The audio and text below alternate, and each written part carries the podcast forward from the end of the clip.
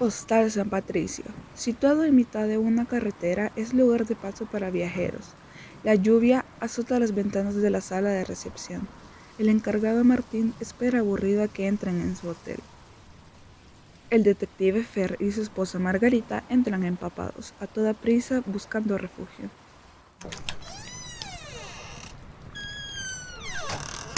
Buenas noches, aunque eso de buenas es relativo. Martín asiente con la cabeza. ¿Tiene habitaciones? Claro, esto es un hostal. Fer y Margarita se miran extrañados por un momento. Mm, ya, me refería a libres. Si tiene habitaciones libres. Ah, sí, sí. eh, ahora mismo solo está mi mujer, un matrimonio y un anciano que investiga las aves del lugar. ¿Tiene de matrimonio con baño propio? No, ninguna habitación tiene baño propio.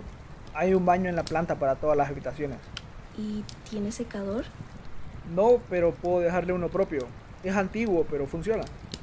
Estupendo. Muchas gracias. Solo nos quedaremos una noche. Martín abre el libro de habitaciones y empieza a rellenarlo. Nombre, Ah, ¿Necesita el de los dos? con uno me basta. Fernando Díaz Milton. Déjeme una identificación. Fer saca de su cartera su identificación y se la da a Martín. Este se la da a Martín que comienza a rellenar la hoja con los datos de la identificación. De repente, el grito de una mujer se oye a lo lejos. Todos se asustan. ¿Qué ha sido eso? No lo sé, voy a preguntar. Le acompaño. No, quédese aquí, es mi responsabilidad. Disculpe, soy policía, ¿Cómo? inspector de policía. Creo que es mejor que le acompañe.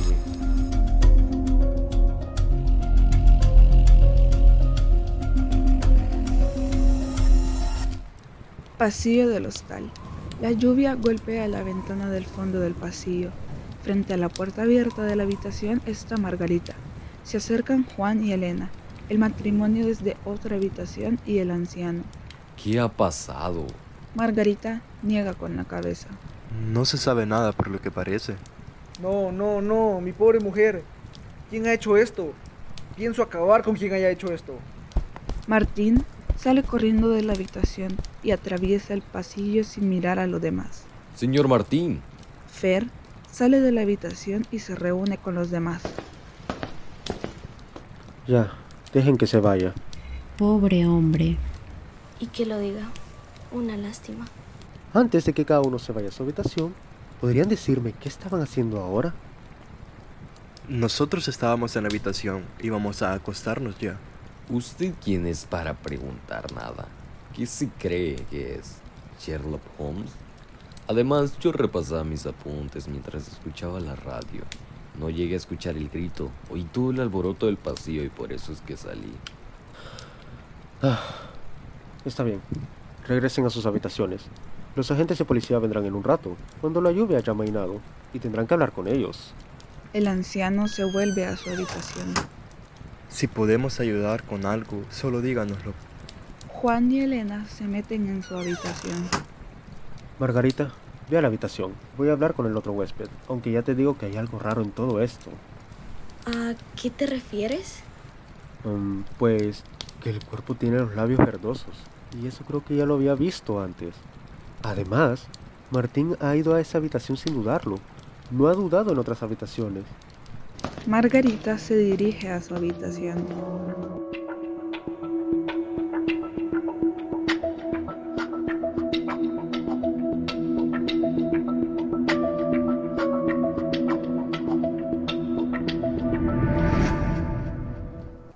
Sala de estar del hostal. Martín, junto con Margarita, Juan, Elena y el anciano, están sentados unos frente a otros. La lluvia ha cesado. En cuanto venga la policía, pienso hacer que se lo lleven, anciano. A mí. Sí, a usted. Tuvo que ser usted quien la mató. ¿Quién si no iba a hacerlo?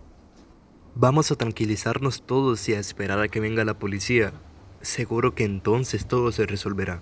Me da igual la policía. Seguro que usted se coló en la habitación de ella. Y como ella se asustó, usted la mató. Pero, ¿por qué tendría yo que haberlo hecho? Su esposa no me había hecho nada. Entonces, ¿Lo hicieron ellos? ¿Esta pareja joven? Está hablando por su boca el dolor, Martín. Seguro todo tiene una explicación. Sí, que alguno de nosotros la ha tenido que matar. Alguno de nosotros ha matado a una mujer que no conocía de nada en un hostal al que solo hemos venido por una noche en mitad de la nada. Está usted confirmando lo que pensaba. Tuvo que ser usted. A ella yo no le hice nada, pero a usted me están entrando unas ganas de ahogarlo. Lo sabía, lo sabía. Entran en la habitación Fer con un policía. Relájense todos y acompaña a la gente. Eso, llévense al anciano este. No, Martín. Es usted el que tiene que acompañar a la gente. ¿Yo? Sí, usted. La muerte de su esposa me resultó familiar. Los labios verdes son síntoma claro de un alucinógeno que oprime la faringe, asfixiando a la persona que lo toma. ¿Y qué tiene que ver eso conmigo? La mancha en su manga que intenta ocultar. Es púrpura como el alucinógeno. Pero, pero... Ya vimos suficiente. No estropee más la situación y acompaña a la gente, por favor. El agente de policía esposa a Martín y salen de la habitación.